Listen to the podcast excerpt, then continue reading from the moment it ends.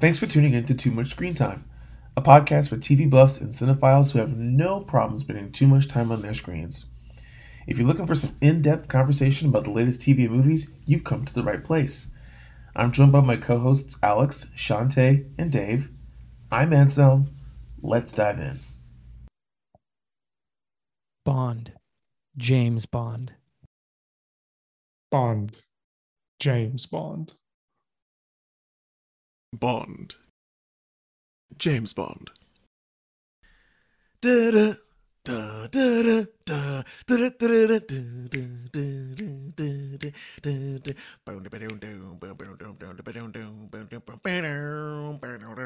That's right, guys. There's no time left for us to die. Actually, no, I, I could die today because finally we've seen the 25th Bond. We've been anticipating this film for two years. And it is finally here. We've seen it. All the buzz has passed. And now we finally get to sit down and talk about this 25th Bond, the final outing of Daniel Craig as James Bond. So we had a lot of really great conversation ahead.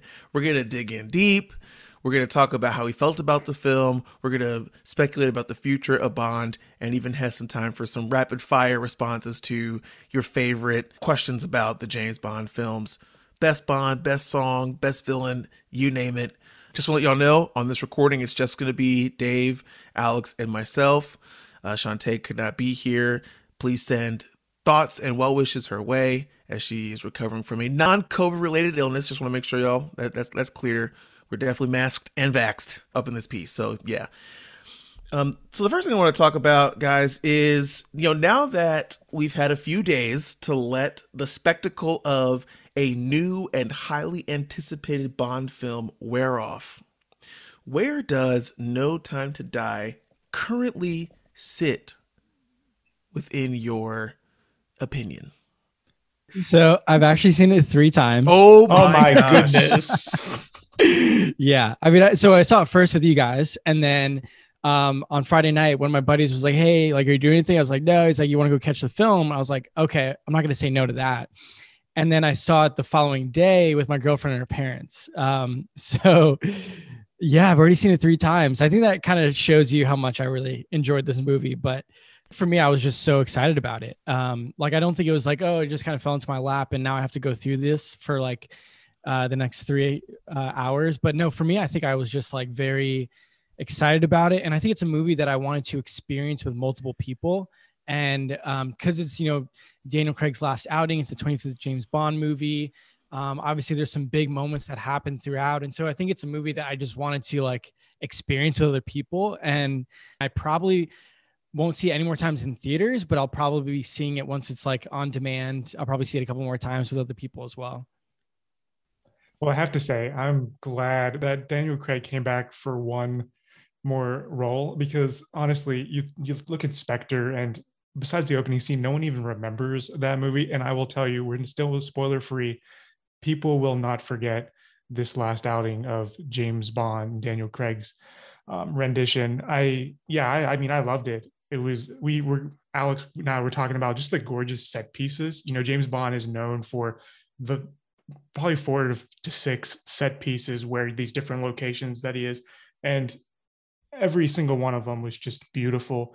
I mean with this bond or with daniel craig's last item he's also a little cheekier which i really liked. I feel like somebody finally like saw um, the comedic side that we got to see with knives out and logan lucky and they were like i'm going to give him funnier things to say and do which i really appreciated. That that was Phoebe Waller Bridge right there, definitely. yeah that, exactly. So I, I i really loved that aspect of this one um too. But there's just a lot of fun things to talk about with this movie um that i'm really looking forward to um, as we start to get into some spoilers that yeah i'm glad that daniel craig came back to do one more I think as time went by, I I wanted to hear what other people had to say about this. So I listened to a few podcasts where they talked about it, and there were some very accurate, I would say, astute observations and and and, and critiques that people offered of this film that I think after kind of the the haze of this excitement wore off, I was like, yeah, you know what? That's true. I, I do wish that this particular aspect was different, or, you know, I, I do think that this thing that they were aiming for kind of fell flat. Even with all that saying, I am a huge James Bond fan. I mean, I might have mentioned on this podcast before that I literally spend time making a list of who could be the next James Bond. I go through IMDb pages, I take notes, I listen to interviews to even just hear how these folks talk. It's like like I I put in way too much time to figure out who's going to be the next white guy to handsome white guy to play James Bond, you know. So all that said, I I still appreciate the film. I think it's leaps and bounds better than its predecessor Spectre I think there are some things that don't like make it my favorite Bond. We'll we'll get into that in a little bit, but overall, it's it's well worth it, and I might try to go catch it in theaters one more time before before it heads out. You know, I want to give a little bit of uh, information about the film, just the, the the basic facts. This film was directed by Cary Joji Fukunaga, who this is really crazy, is the first American director to direct a James Bond film, which is something he didn't himself realize until he was in the process of directing the film. Someone pointed out, he's like, oh, yeah, okay, cool. I guess that's right. Of course, Cary Joji Fukunaga, we know him from a number of, of films like Sin Nombre. He did um, Beasts of No Nation. And of course, he helmed uh, the, was it all three seasons of True Detective or just the first one? I think it was the whole first season, and I think he came in for a few episodes for season two and three.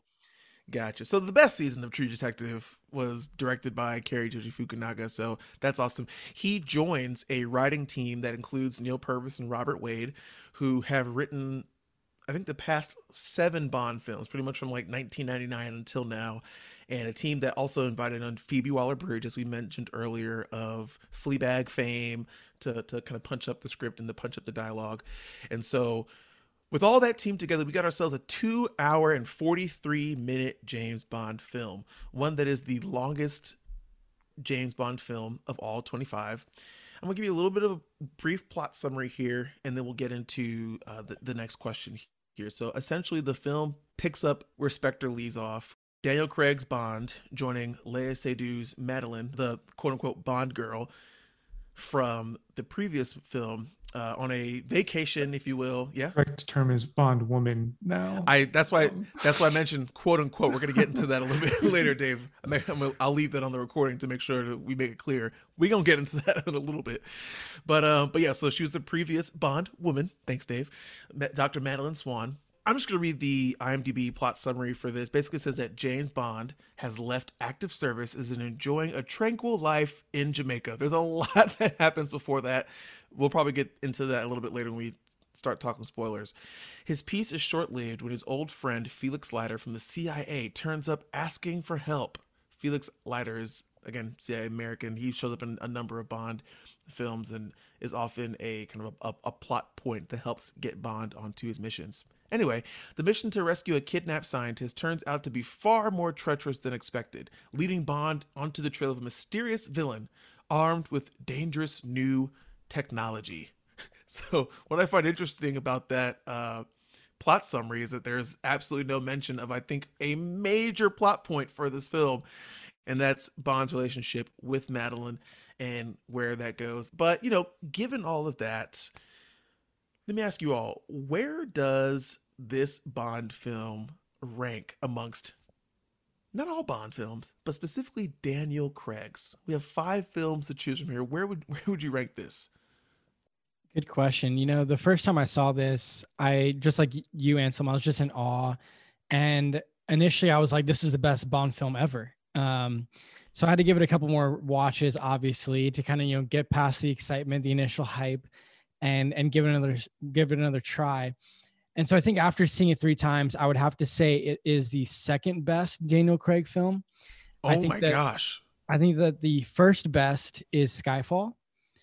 So I think I would rank this Skyfall, No Time to Die, and then Casino Royale, and then Spectre, and then Quantum of Solace. The reason why this movie is not the number one for me is because it kind of feels like a two part movie. Like it feels like a like a part two of Spectre. And so it relies heavily on, you know, its predecessor to kind of give it a lot more plot points to kind of get Bond where he needs to be for No Time to Die. So it's not a really good standalone film. I feel like Skyfall for me is the all-time greatest Daniel Craig Bond film, um, but No Time to Die is is right there in second place. Wow, Alex, I, I am shocked that you placed No Time to Die above my Yeah, number one. It's Daniel a it, Craig it's a sin. It's a sin, It- yeah, It's it's, sin. I I'm just I can't believe that Casino. Roy- When was the last time you saw Casino Royale? Good question. Probably like five or six years ago. Yeah, wa- wa- watch it again. just just Yeah. watch it again, and- and I think you might be changing your What- list around. I'm just saying, like what he's saying is blasphemy right now. yeah, it's yeah, better Um, than Casino Royale. right. mm, okay, Yeah, better than Quantum of Solace. That's the best. I'm kidding. I'm, to- I'm totally kidding. that's That's the, that's that's the all-time shortest Bond film. oh, So interesting. Hmm. Yeah, and, and, it, and it shows. It it shows. shows. so there was a writer's strike. I think that was going on at the time, and and it it you can definitely tell by that film. But yeah, I agree with you, Alex. That I agree with your number four and your number five. I would change up the one through three. I would say that Casino Royale, Skyfall, and then No Time to Die for me. What about you, Dave? that's it. That's, Yeah? that's that's the correct order. It's Wow. Casino Royale, Skyfall, then No Time to Die. There is no other option, Alex. I mean, a lot of people are Sky Skyfall diehards, so a little bit of nuance that I'd, I'd like to add to this conversation, right? Casino Royale is a better Bond film, but as a just from a film cinematography, like action set pieces, story, e- even like I, I would say that Skyfall is is the better overall film. But if you're looking for like what captures the Bond essence best, it's Casino Royale for me. I don't, I don't mean to trash No Time to Die because I think it's great. But I thought of the uh, the the Godfather three quote by Michael Corleone where he says, "Just when I thought I was out, they pull me back in." I'm like, we've seen this already with Daniel Craig's Bond. This is like the third time that he's exactly. that he's come back from the dead or come out of retirement. I'm like, we get it. Okay, you don't want to be this character anymore. Not him, Daniel Craig, but you don't want to be 007 anymore. So I was like, it, it was just, it was too much of the same for me. You know, it was it was cool in Skyfall when he's brought back from the dead, but we we we don't need to see it two more times in two more movies. All right, so we're gonna we're gonna dig in a little bit deeper here. Um, you know, because this is a huge movie, and you know there are thousands, literally probably millions of film and TV podcasts out there. You know, it, it's good that we are recording this about almost a week after we first saw this film. It was became first available to general audiences, and by the time it drops, it will have been about a week and a half in that case, right? So you know, a lot of conversations will have been had, a lot of things, immediate reactions to the film will have been said. Uh, and so I think that we, we're going to pivot and, and dig in a little bit deep here and hopefully have some conversations that is a, that are a little bit unique in the conversations surrounding this film. And so the first question I want to deal with is the legacy of James Bond, particularly when it comes to how Bond films treat women. You know, we already mentioned again, just like the the history of the Bond girl, and you know their names, Anselm? Like I actually looked up some I of know the a few of them. Some of them are some of the ridiculous Bond girl Yeah. names that they chose. probably the most famous one is from the, what would what some would argue is the best overall Bond film, Goldfinger. uh, just look, I'll just say it, it's pussy galore. Like, it's, and it's just it's like all these names, like the names all refer to like some sort of sex, the sexual function of a woman for the pleasing of a man. You know, Yep. and you know, and, and you know, I, I, we we mentioned this before. Like I've been saying, quote unquote, Bond girls because like literally up until probably I would say Spectre, that's what they called the women who played these characters. Um, I think that the introduction of Monica Bellucci in who is the oldest Bond woman to be to be casted in Spectre kind of started leading towards this conversation of like, okay, can we like stop calling these grown women girls? um, and especially in relation to a grown man and the way that they interact with them. So, where does No Time to Die fit into that legacy? See, this is where I definitely wish we had Shantae on the podcast because I feel I feel weird trying to answer this question because I'm not a woman, but I I do know so I think that we all can know and notice throughout the history of James Bond is that historically he treats women like objects, right? He uses his charm, he uses his style and his good looks to sed- seduce these women, get them in bed, get the answers that he needs, and get the intel, and then move on, right? And so that's just been a constant trope all throughout James Bond, and they even make fun of it in the Austin Powers films, right? I feel like with No Time to Die, it, I it, it was a noticeable difference with the female characters that were in this film that uh, were kind of the supporting characters that really led this movie and carried the legs to allow Daniel Craig to shine the way he did. You know, think about Ana de Armas and Léa Seydoux. Really, they stole the show, in my opinion. They, they kick butt. They like even in the first scene of the movie, you know, we see Léa Seydoux like kill this one dude when he was like almost kill him when he was when she was like seven years old. So I don't know. I feel like with this one, um, there was a noticeable difference for me in in how they treated the the we, the women and the female characters in this film. And uh, Ana de Armas really stole the show for me. I think that she is just magnetic on screen, and so. Uh, there's even kind of this one little joke that they do when James Bond meets up with Ana de Armas. Um, they like go to a wine cellar and she like gives him these change of clothes and she's like unbuttoning his shirt and he's like, oh, like, uh, shouldn't you get to know me first or buy a drink first or whatever? And she's like, oh no, no, no, it's not like that. It's not like that. Sorry, you do it. like, and and immediately there's like all the sexual tension that you thought might be there is immediately gone, and it's like strictly business. And it's like she's there strictly to help him in getting the intel that he needs, in catching the bad guy, and uh, sometimes even like killing some of the the henchmen. So I think she was remarkable in it, and I loved how where you think that Bond is going to go, they take it in a totally different direction and even like kind of just destroy that stigma around his character. You know, the only person that you see him kissing or like sleeping with is like his, you know, the one his girlfriend, the one he wants to be with, right? And so I I really thought that that was cool that they tried to rectify kind of like what the stigma is around Bond and his Bond women. The good thing about this film having some like having some continuity to it is that we get to see Daniel Craig mature kind of what you were sharing, Alex. I mean, go back to Casino Royale for sure. And then like Quantum of Solace, you see not only does he use women, but people are these these women are actually dying. They're being murdered because of them being used as objects for him yeah. to gather information. Real quick, Dave, and I, and I, w- I want to say to your point there is that like that is a common occurrence in pretty much every Bond film. There's right, usually like Gold, two Goldfinger, right? Isn't that right? There's usually like two or three quote unquote Bond girls in the film, uh, and one or two of those three wind up dying because after sleeping with him a- after, getting, yeah like getting information. information and then it's like yeah. they can be discarded i mean like that's for as amazing as skyfall the film is like there is still that problem that, right that, and so you know yeah sorry sorry Dave, but ahead. no i think that you're seeing his his James Bond mature over these five films, and then he finds love.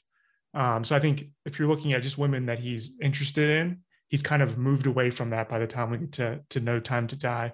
Um, is one thing, and I think too, like you've already shared, is that this film and specifically having, I think, Phoebe Waller Bridge, I think that was probably helpful too, to give these women more of a voice than to be an object, make them independent women who you know they don't succumb to bonds um, seduction i think that just again I haven't seen all of them but i feel like that's something that seems very new of a concept with uh with james bond movies and i think you you didn't mention lashana lynch who plays uh, another important role in this movie but there is never once a hint of sexual chemistry between the two of them, right? She, well, I mean, a little bit, a little bit when they're I, introduced, but I think then, it's more of yeah. okay. I guess that's true. I mean, but, but I, it's I, it's a play on it, like, and, and that's right. like the same thing that happens with Ana de Armas happens between Lashana Lynch and uh, James Bond a little bit prior to that scene, but yeah.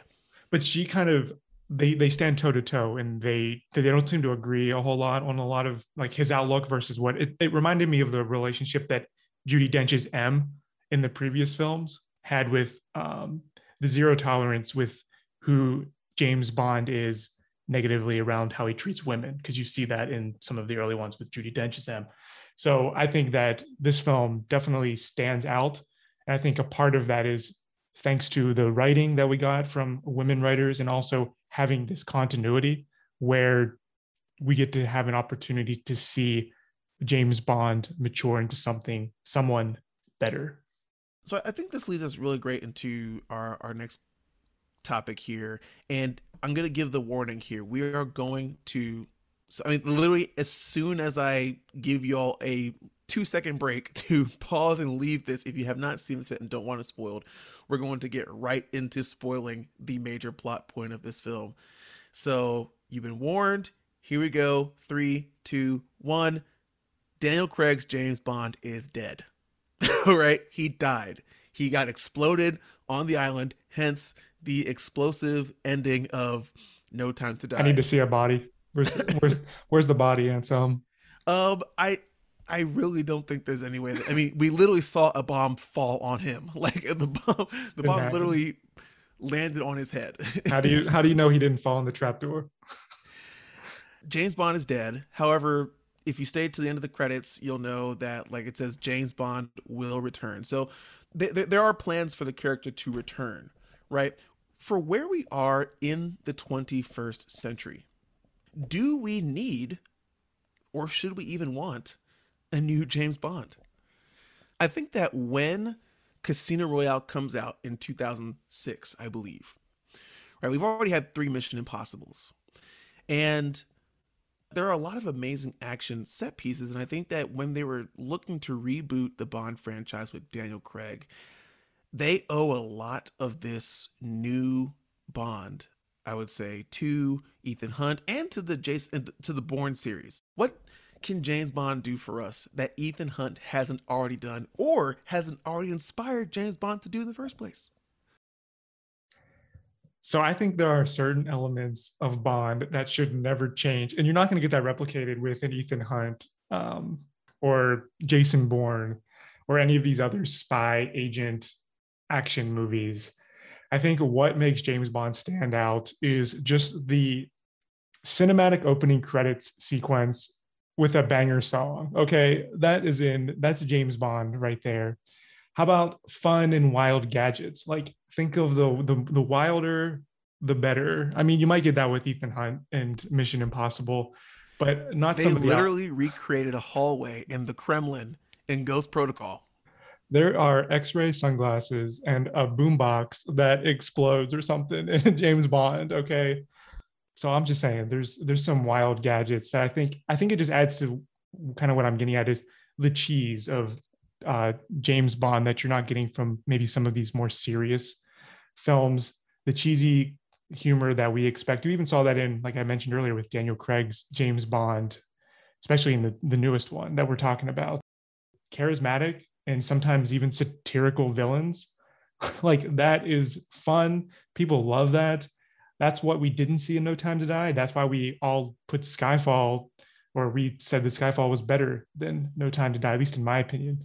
And then finally, having him escape death, even when the odds are not good. So there's like all of these things that you get from a James Bond movie that you might not necessarily get from these other ones that I think will make James Bond last. I think what they have to do with the story, because that's like the framework of the house, but what they have to do with the story is they have to evolve it. And we'll talk about that in a minute. But you have to keep the essential framework of this house and what makes Bond Bond. And I think audiences are going to continue turning out for that. I think what makes a James Bond film, at least for me, or separates it out is the classiness of it. You know, like James Bond is so classy. Like he wears a tuxedo.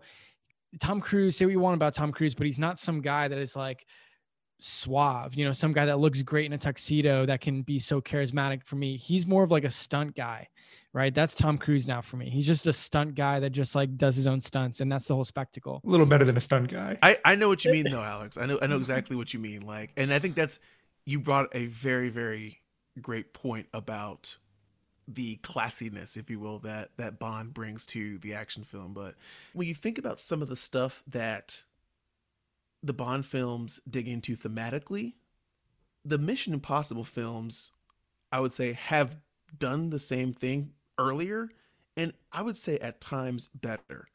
I watched Skyfall the other day, and there is one of the one of the big kind of themes of the film for Skyfall is what is what is the need for these kind of clandestine spy operations, suits and ties and bars and seducing women and all this kind of stuff. Like, what, what is the need for that in the 21st century, given like how so much intelligence work is now gadgetized and drones and surveillance and all that kind of stuff. What is the need for this, right? Like they talk about that in in James Bond too, because I think they do. Yeah, I, I, I, meant I, they do mention that, but I think that's been a thread throughout, especially particularly the past three Mission Impossibles. Everybody's always question, asking the question like, "What? Why are we even? Why do we even have an IMF today?" You know, and so what more can be said about the nature of spying that hasn't already been done or couldn't be done better by a different franchise. My yeah, my response to that is more thematically based than like the character.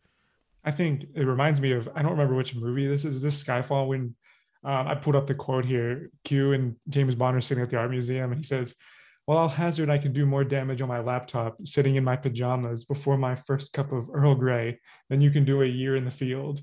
And then James Bond says, "Oh, so why do you need me?" And then Q says, "Every now and then a trigger has to be pulled." So I think that was their way of like connecting it to kind of say that James Bond will always be here. Maybe the story needs to be elevated or changed with the times, but you're always going to need James Bond. But you also so you you miss the end of that quote too because he says every now and then a trigger must be pulled and then Daniel Craig says or not pulled. It's hard to know if you're in your pajamas. Right. Dang, that is yo, that's sorry, go ahead, Alex. That's that's so I forgot about that. Yeah, so like you're definitely right. Like that's kind of what they were doing, but I think Daniel Craig was in that moment saying you can't just be doing things virtually and then expect, you know, empires to fall and you know that that's it, but Daniel Craig was basically saying that like his role is still important and it's not just exactly just a gun for hire, but he's also saying like, oh, you actually have to know when to pull and when not to pull the trigger and he's not just like a, a murderer out there but he's actually a spy you know and he has intelligence and he has to use that intelligence to uh, to know you know his judgment right? When to pull and when not to pull. So. So bond's staying around for a while. Which hey as i said before i absolutely love james bond. I just i think that this next question that we have here um, will really get into what needs to happen to make sure that this is actually it's actually something worthwhile to see that people who aren't just lifelong Bond fans will will want to come and see as well. And so now that we know that Daniel Craig's Bond has died, but the character of James Bond is going to restore, what does specifically this rendition of James Bond's death mean for the future of James Bond as a character? As you guys know, I've seen this movie three times, so I've been, you know, thinking about this nonstop. Of like, man, wh- where do we go from here? You know, they kill him off, allowing us to view Daniel Craig's Bonds as like their their own like complete saga, these five film saga, and I love that. I personally, I think it's beautiful. I think it's a great swan song. I think it was uh, a nice end cap to a great 15 years from Daniel Craig. And so, what I would like to see happen next is the character of James Bond continue, but be revitalized as a younger, even younger James Bond than what we got in Casino Royale, uh, a person of color, um, like a man in England who grew up in England, um, but maybe in like a really rough part, you know, someone who uh, didn't have the luxury, you know, nice like poshy upbringing that Bond had um, in Scotland, you know, with his family coming from wealth.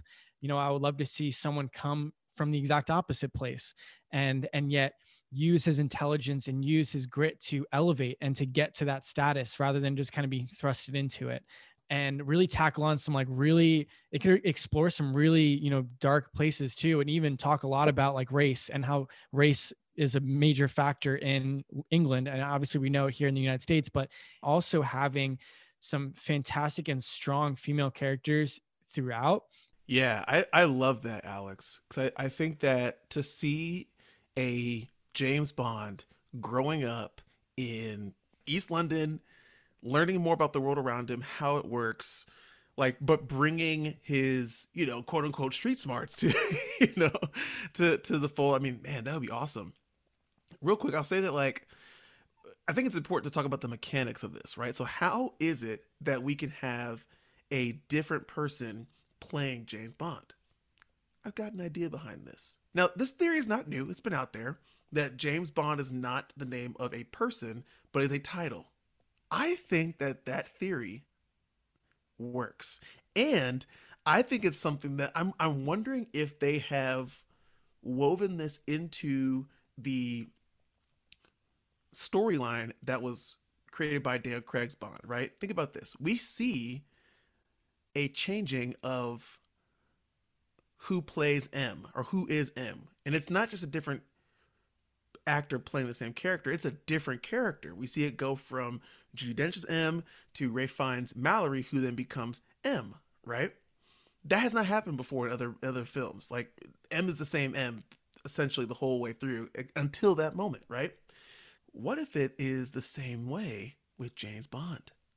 That they just have this name and whenever somebody's ready to fill that role, they give him the James Bond name. And he takes I mean like that's what makes most sense to me. I don't like if you're supposed to be a spy, why would you give your actual name anytime people ask you? A megalomaniac asks you, "What's your name?" You're gonna give them your government? No way, son. You're giving them a title that you've been given, and that's Mm. how we get a new James Bond. But doesn't in Skyfall doesn't his parents on, on his parents' gravestones aren't isn't their last name Bond? Yes. Now, there's two ways that this could be done. One, it could be a plant to give him this character some, you know, if someone does, if some like other national entity does some research into James Bond, it looks like he's an actual person. It's misinformation, right? It's And counterintelligence. how old was he when they died? I don't remember. He was he wasn't that young that he wouldn't think he was, remember like- his No, I mean he remembers it. He just doesn't like. He just is not acknowledged. Like he he knows that this is all, at least in this particular scenario, he knows that this is all fake. But right? doesn't like, isn't parents are a Skyfall a place name. that's like off the map? Isn't that why he goes there? Right, but it's something that can be found. Right. So I, I I just watched this the other night, and he was the the way that um, Silva, Javier Bardem's character, finds them is that they lead they leave a trail of breadcrumbs that could be easily followed to that location. Right. So it's it's something that can be found. Now that's I I don't agree with that theory. My theory is that because Daniel Craig was kind of a reboot, let's say that in the same way that Halloween and Halloween Kills is a direct sequel from Halloween number one, and there are, and the other sequels don't matter. What if this is the first James Bond, and this is the first time they're trying something new where they use the title to keep this keep the the character going? I think it's simpler than that. I, I, just think that it's just a way that no matter what happens, they can. Because I mean, this is the first time that he's died, right? In the Right. movies, I think that that was just because this was like the first time you got to see continuity with Daniel Craig. I mean, Right. all the other Bond movies aren't they pretty much one-offs? They're like standalones. They're the characters are the same. I know from the Pierce Brosnan ones, but like they don't usually reference the events in the same specific way that you would need to watch the world is not enough to understand die another day. So are you Yeah. sure? I, I don't know. I think that it's simpler in the fact that like they killed him off because that was like completing his arc but then they're just going to recast somebody and james bond's going to be i don't think ralph i don't think ralph fiennes is going to come back as m in the new franchise. I think it's going to be someone else. I think they're just going to reboot it. Do you think that they're going to make that James Bond 26? They're going to just drop it and have absolutely no reference to the fact that the last time we saw James Bond, he was being exploded by missiles?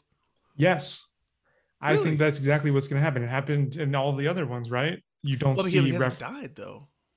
I think that that was just a decision that they let make because this was the first time that we got to see continuity with uh with James Bond with a singular storyline from the first to the fifth one. I think that's why they allowed it to do it. But I'm just gonna I think y'all going too deep with this. In five years, give them give five to ten years for them to come up with another story. Maybe there'll be continuity to it. Maybe it'll be one-offs again. But they're gonna reboot it. They're not gonna reference Daniel Craig, and it's gonna be it's gonna be moved. We're we're gonna be moved on, not talking about these movies.